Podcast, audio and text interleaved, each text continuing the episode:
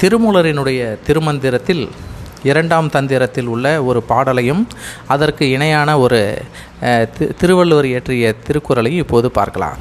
சிவநிந்தை என்கின்ற தலைப்பில் அப்பகையாலே அசுரரும் தேவரும் நற்பகை செய்து நடுவே முடிந்தனர்.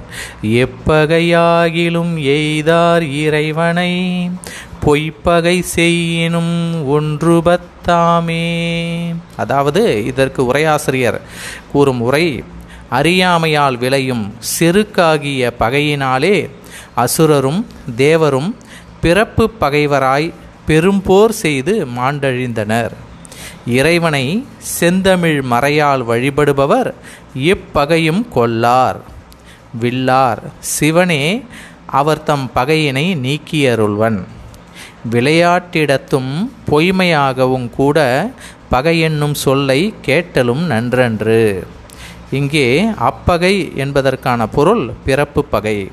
இறைவனை என்று சொல்லும்போது இங்கே முழுமுதற் சிவனை. பொய்யாக என்றால் விளையாட்டுக்காக கூட பகை என்று அர்த்தம்.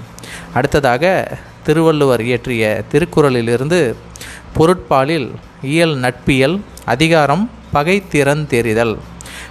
என்னும் பண்பில் அதனை ஒருவன் நகையேயும் வேண்டர் பாற்று அன்று. அதாவது இதற்கு உரையாசிரியர் என்ன சொல்கிறார் என்றால் பகை என்பது பண்பற்ற ஒன்று என்பதால் அதனை வேடிக்கை விளையாட்டாக கூட ஒருவன் விரும்புதல் கூடாது என்பதாக இங்கே சொல்கிறார். அடுத்ததாக இதற்கு மற்றொரு குரலையும் சொல்கிறார். ஏமுற்றவரினும் ஏழை தமியனாய் பல்லார் பகை கொள்பவன். அதாவது இதற்கு உரையாசிரியர் தான் தனியாக இருந்து பலருடைய பகையை தேடிக் கொள்பவன் பித்து பிடித்தாரை விட அறிவில்லாதவனாக கருதப்படுவான் என்று இங்கே கூறுகிறார்.